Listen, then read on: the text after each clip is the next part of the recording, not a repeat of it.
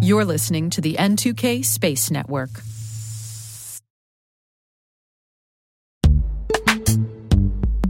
This episode is brought to you by Palo Alto Networks, the leader in cybersecurity. As AI driven attacks increase, organizations can't afford to have network security that's stuck in the past.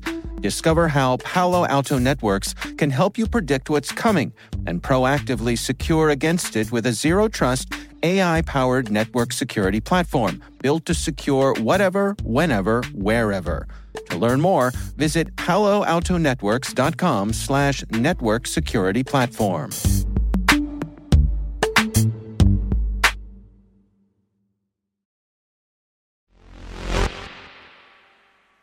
The phrase building the airplane as you fly, meaning figure it out as you go along, is one of those corporate idioms that has made its way into the common lexicon. Well, perhaps one of these days we'll also hear a new, albeit clunky version of this one. Maybe something like this fixing up spaceport licensing procedures as the spaceport is being built. Hmm, maybe we'll workshop that one a little bit. T minus 20 seconds to LOS egress. Go for deploy. Today is July 17th, 2023. I'm Maria Varmazis, and this is T Minus.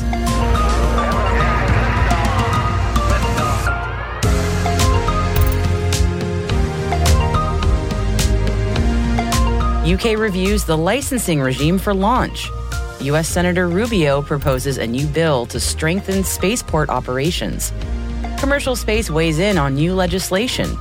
And today's guest is Tom Stroup, president of the Satellite Industry Association, on the SIA's mission and broadband initiatives. Don't miss it.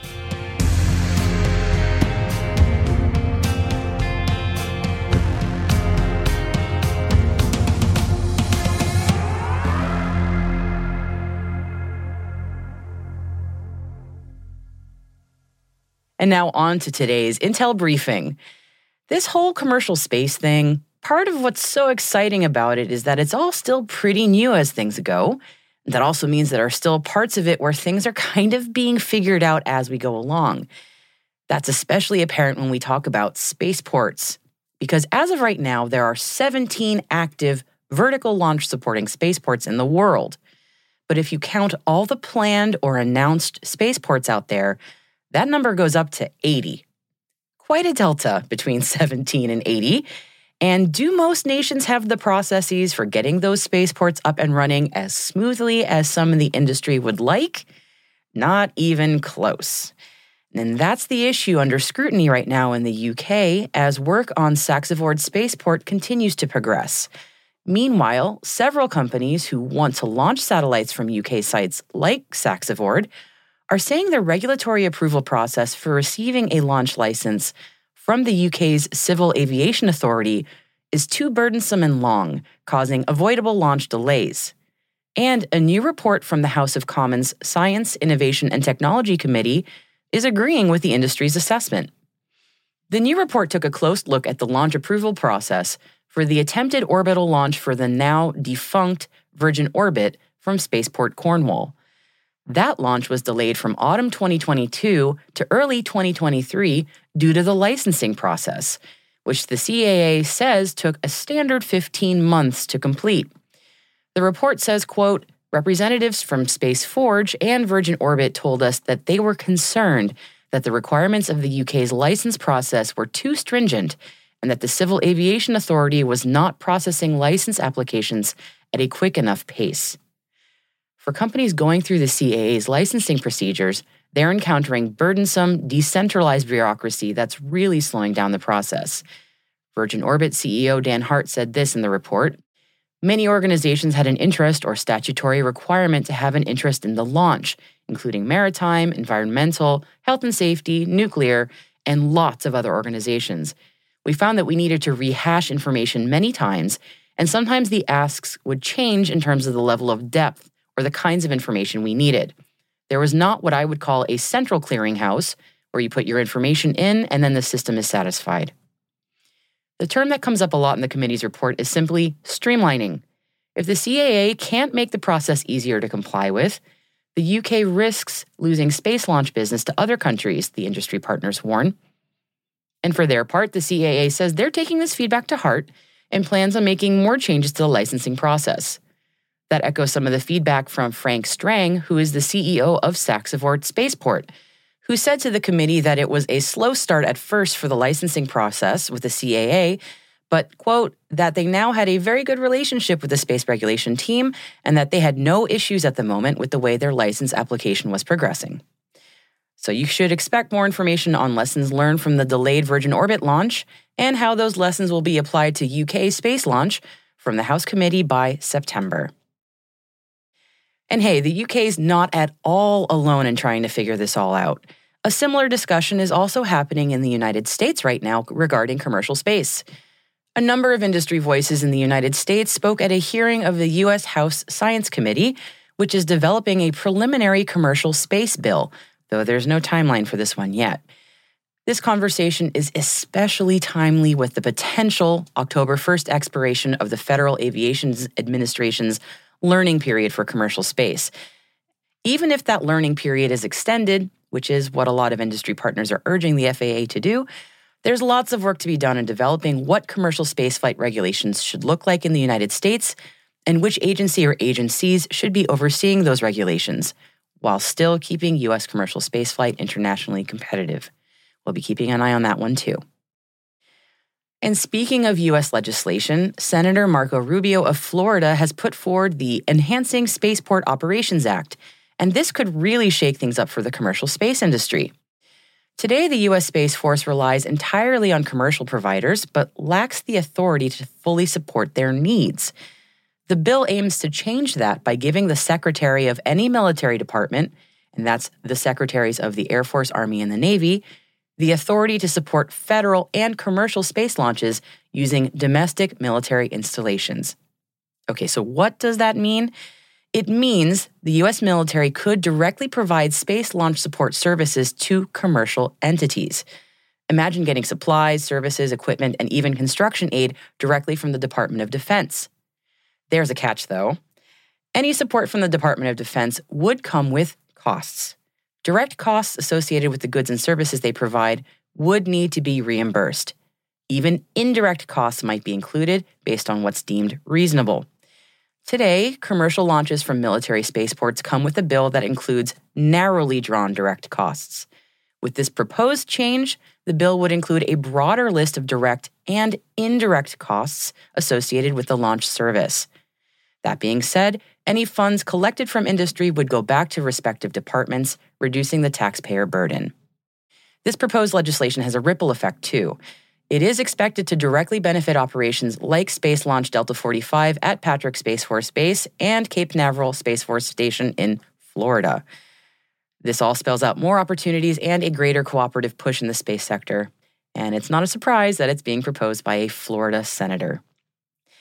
Staying with Space Force and U.S. Space Systems Command has announced an update to the next phase of the National Space Security Program. And it looks like this could be big news for a third commercial space launch provider. Initially, this program was looking for just two companies to assist with its space lift requirements, but this update opens up a chance for a third company to benefit from the program. The formal call for proposals is expected for later this summer. It says a lot about recent developments in aerospace that we don't see a Falcon 9 liftoff as news anymore, but hey, we do love a launch here at T Minus and obviously want to mark the record tying 16th flight for the SpaceX booster. The launch on Saturday from Cape Canaveral Space Force Station in Florida carried 54 new Starlink satellites to orbit, which will be the last set of the version 1.5 satellites for SpaceX as it transitions to the new version 2 of the Starlink Internet vehicles. And we do really love a space junk story on our show, normally about removal, of course. But there's something that satisfies our treasure hunting hearts when we hear about parts of vehicles washing up on beaches. And now Australia believes that they have found part of an Indian rocket on their shores. A piece of space debris washed up on a remote beach in Greenhead, 250 kilometers north of Perth, where it was found and reported by curious locals. The object appears to be a fuel cylinder from the third stage of India's Polar satellite launch vehicle, though that is yet to be confirmed. The authorities say that the object is safe and there's no risk to the community. I imagine the local metal detectorists were most satisfied with that find.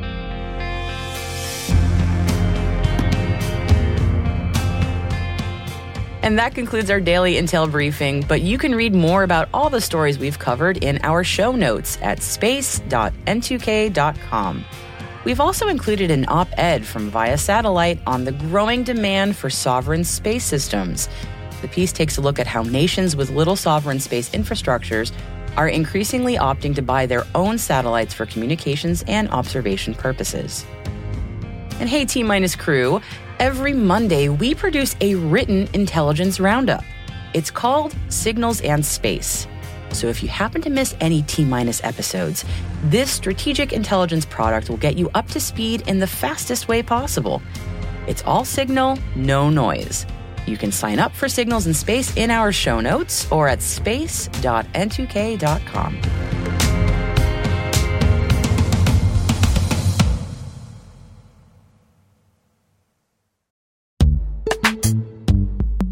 Imagine a world where you're always one step ahead of cyber threats, where your defenses are impenetrable because you see what others don't. Welcome to Team Cymru's Threat Intelligence Solutions. With real time access to the world's largest threat intelligence data ocean, they enable you to turn the tables on attackers. Transform your security from reactive to proactive through accelerated threat hunting and incident response, made possible through automation. Empower your team with visibility and insights to start defending your organization like never before. Team Cymru. Be the hunter, not the hunted. Learn more at team-cymru.com slash cyberwire. That's team-cymru.com slash cyberwire.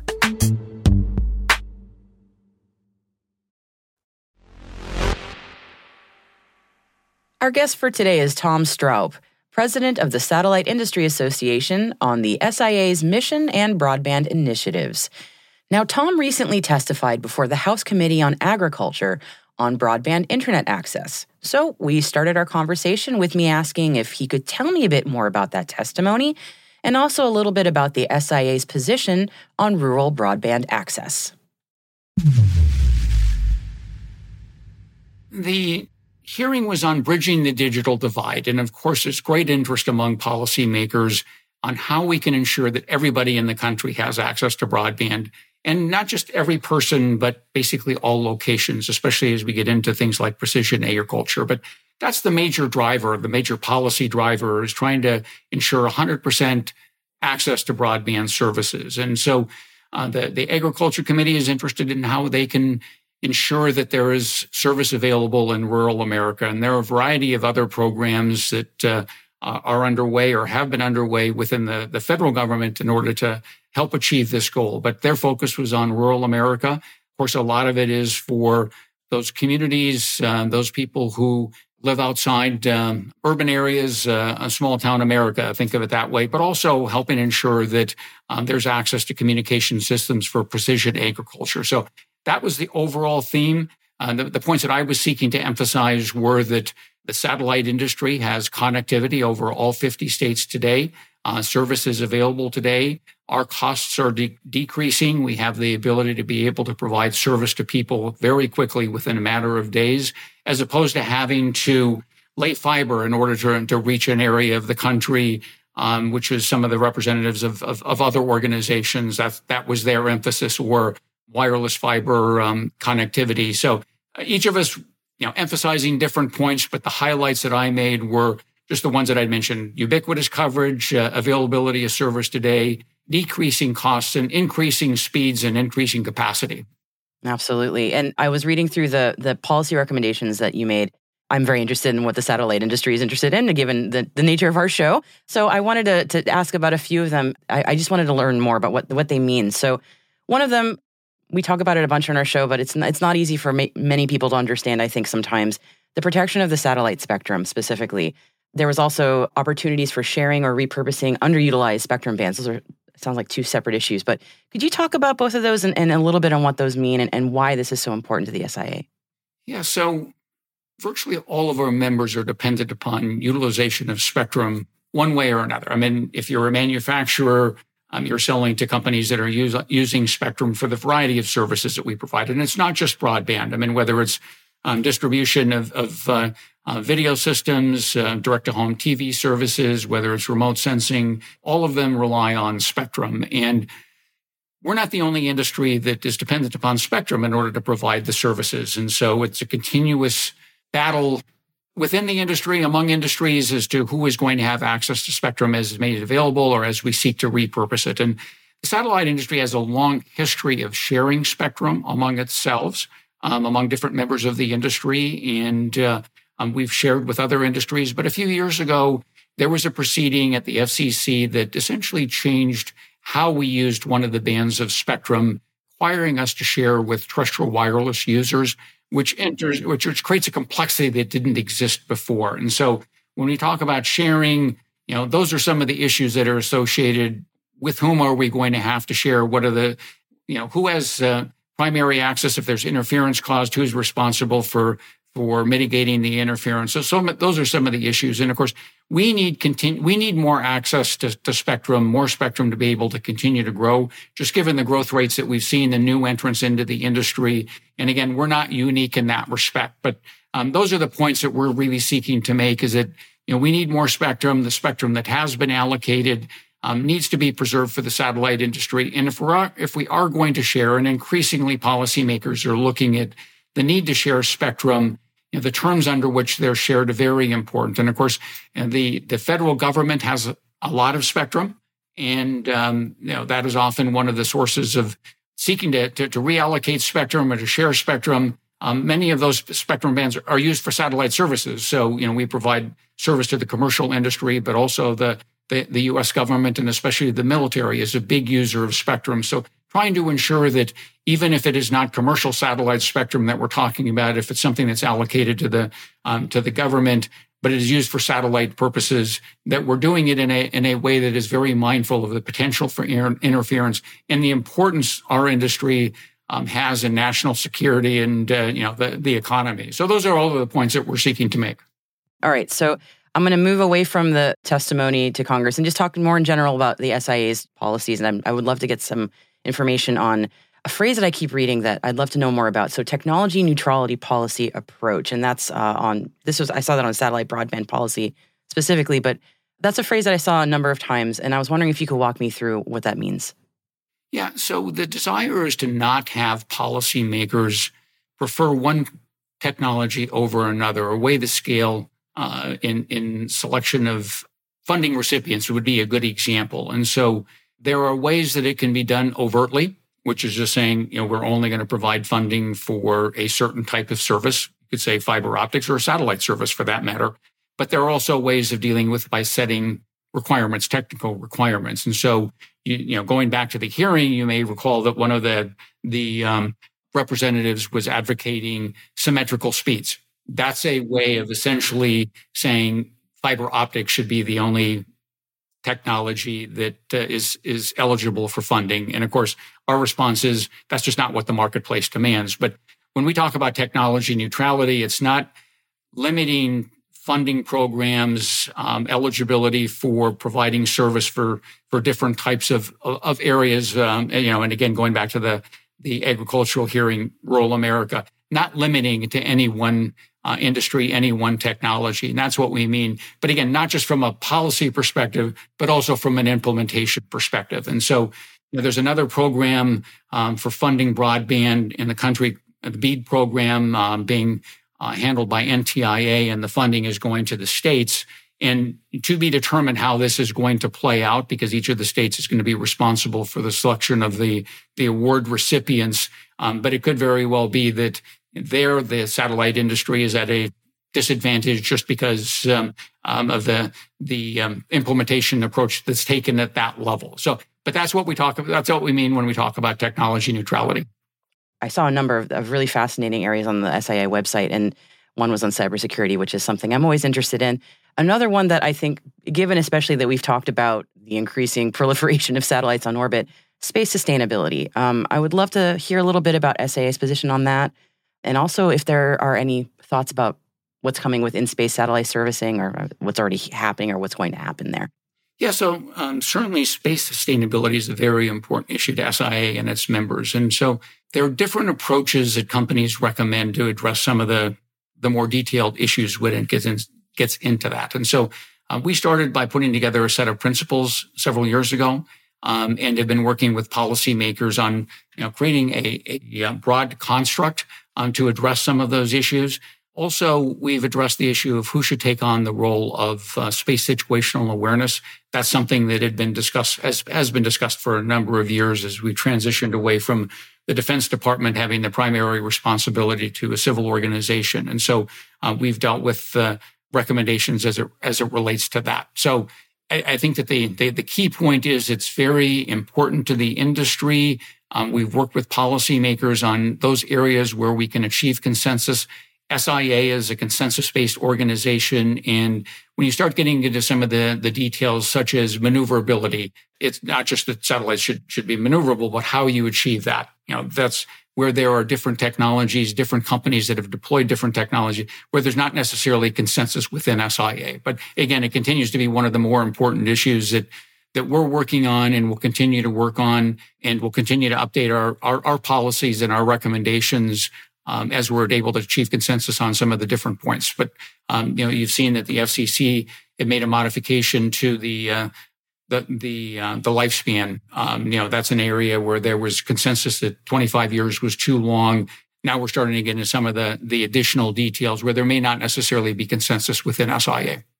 well, definitely something to keep an eye on. Yes, I remember what you're talking about with the uh, the, the updated uh, longevity rules. So that was a that was a big update. So I realize we're coming up on time. I want to be sensitive to that. So I wanted to give you the floor if there's anything that you wanted to mention about the SIA. Yeah, just one other thing that I want to, want to touch on is cybersecurity, which uh, you you had mentioned again a very important issue to our members. I would say that um, because most of our members sell services or equipment to the government and especially the military. This is something that has been a requirement for and, in, within our industry for a long time, being able to meet their requirements. And so we are attempting to work with policymakers on the best way to be able to disseminate information. Um, one of the examples that uh, is discussed widely within policymaker circles is whether space should be declared as critical infrastructure segments of the industry are already considered critical infrastructure. And of course, cybersecurity is a big aspect of that. And so um, we're working on ensuring our members understand exactly what that would mean and put together, potentially put together a recommendation on, on that. But um, again, virtually all of our members um, have had to deploy systems that have addressed cybersecurity challenges when the war in Ukraine broke out, we were asked to notify our members that they might be susceptible to cyber attacks, which of course we did. But when I received it, I thought our members already know this. Um, so it, it, again, it's just such an important issue. Think of it as given the, the critical role that satellites play in the, the U.S. economy and the worldwide economy, we know that uh, we're a potential target and have taken steps to address that. And when the SIA comes out with an official policy document on that, I'd love to learn more about that. So I'll definitely be keeping an eye out for that news. Tom, thank you so much for walking me through it. I really appreciate your time and expertise today. It was a pleasure having you. Thank you.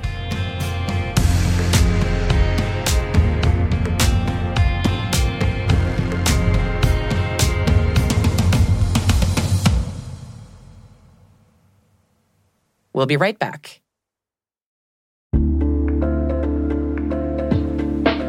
Hey, everybody. I want to take a few minutes here and talk about our sponsor, Splunk.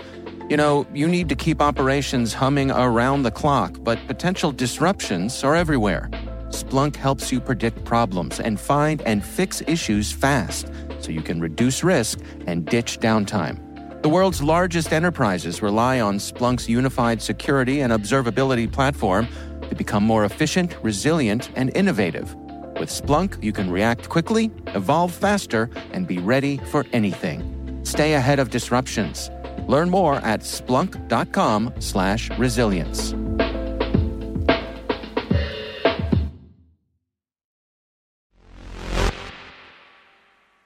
And welcome back. Now, let's talk about telescopes. So, for telescopes, there's large, then there's very large, and now there's extremely large. Okay, the latter isn't completed yet, but it has reached a critical milestone in Chile. The European Space Observatory has released images of the extremely large telescope, fondly referred to as the ELT, as it's reached 50% completion. Once it is completed in 2028, ELT will be the world's largest optical slash near infrared telescope. Now, I can hear what you're thinking. Is there really a need for more terrestrial telescopes when we have the absolutely incredible James Webb Space Telescope now beaming back bold, beautiful images of deep space? And the answer is yes. the demand for time on telescopes is still high, and it can be quite a complicated process to get some of that time. First, you need to filter through the telescopes on offer and figure out if they work with what you're looking to achieve. And then you must apply TAC. No, not tactics. You have to go through the Telescope Allocation Committee, known as TAC, which is responsible for comparing all of the proposals for each telescope. TAC creates a ranking of each proposal based on the quality of scientific importance, as well as the appropriateness of the telescope to the task. And at the moment, there is much more demand than availability for the best telescopes. So I'm sure there are astronomers around the world letting out little whoops of excitement at the latest news from ELT. More telescope availability means more science. Who doesn't love that? Definitely check out ESO's video on ELT in our show notes for the latest on its build status. It is very, very cool.